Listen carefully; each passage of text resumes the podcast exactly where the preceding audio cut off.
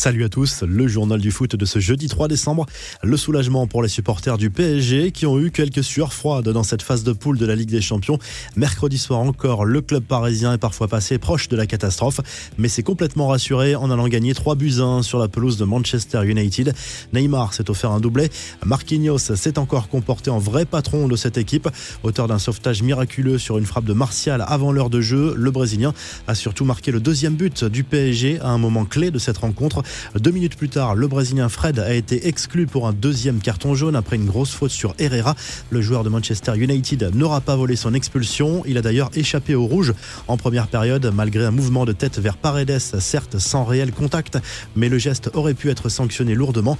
Le PSG, Manchester United et Leipzig se partagent la tête avec 9 points, mais les Parisiens ont leur destin en main puisque les Anglais et les Allemands s'affronteront lors de la dernière journée, alors que les joueurs de Thomas Tourel recevront Bachak Shehir après la rencontre, le coach mancunien Ole Gunnar l'avait un peu mauvaise et s'en est pris au comportement des joueurs parisiens sur le terrain, notamment Neymar, qui aurait attrapé les parties intimes de Scott McTominay sur une action.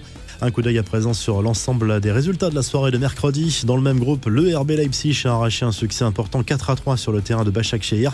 Rennes dit au revoir à la troisième place et à l'Europa League après sa défaite 1-0 à Krasnodar. La victoire de la Juve contre le Dynamo Kiev. Dortmund et la Lazio ont fait match nul un partout. Gros coup de chapeau à Olivier Giroud, d'un quadruplé sur le terrain du FC Séville lors de la victoire 4 à 0 de Chelsea en Andalousie.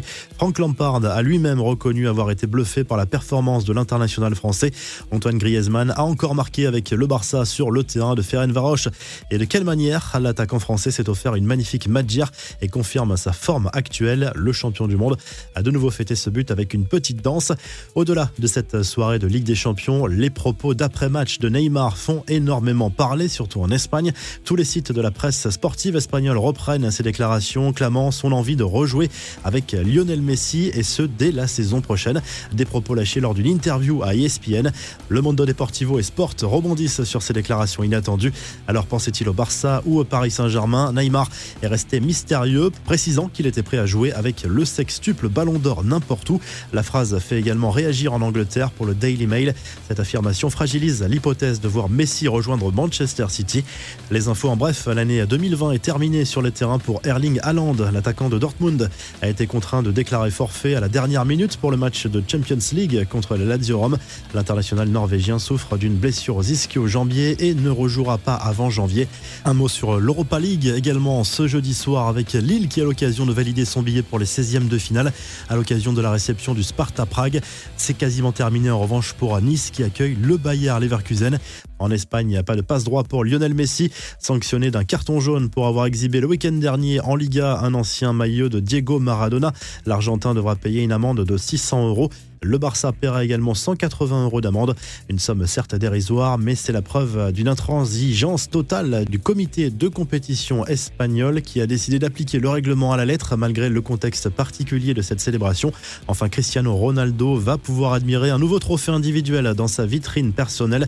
Le joueur de la Juve a été désigné pour recevoir le 18e prix du Golden Foot. Un trophée remis à chaque année pour récompenser la carrière d'un joueur pour l'ensemble de son œuvre.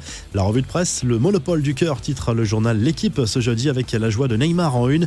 Le Brésilien s'est montré décisif avec son doublé. Le club parisien, parfois au bord de la rupture en seconde période, a fait parler son expérience et se replace idéalement dans ce groupe. En Espagne, Zinedine Zidane, à nouveau à la une du journal AS, qui fait le point sur l'avenir du coach français. Le technicien du Real Madrid reste en poste, mais les deux prochains matchs seront déterminants. D'abord ce samedi sur la pelouse du FC Séville en Liga, puis mercredi prochain avec la réception du Borussia Mönchengladbach en Ligue des Champions. Le journal Sport parle également de cet ultimatum pour Zidane, mais surtout de la victoire du Barça en Ligue des Champions sur le terrain de Ferencvaros 3-0 grâce à Griezmann, Braithwaite et Dembélé. Le club Blaugrana continue son parcours parfait en C1, mais n'est pas encore assuré de terminer premier de ce groupe.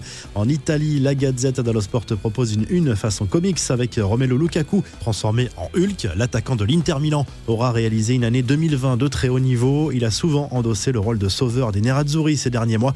Vous retrouvez l'actu foot sur topmercato.com, l'appli Top Mercato et à très vite pour un nouveau journal du foot.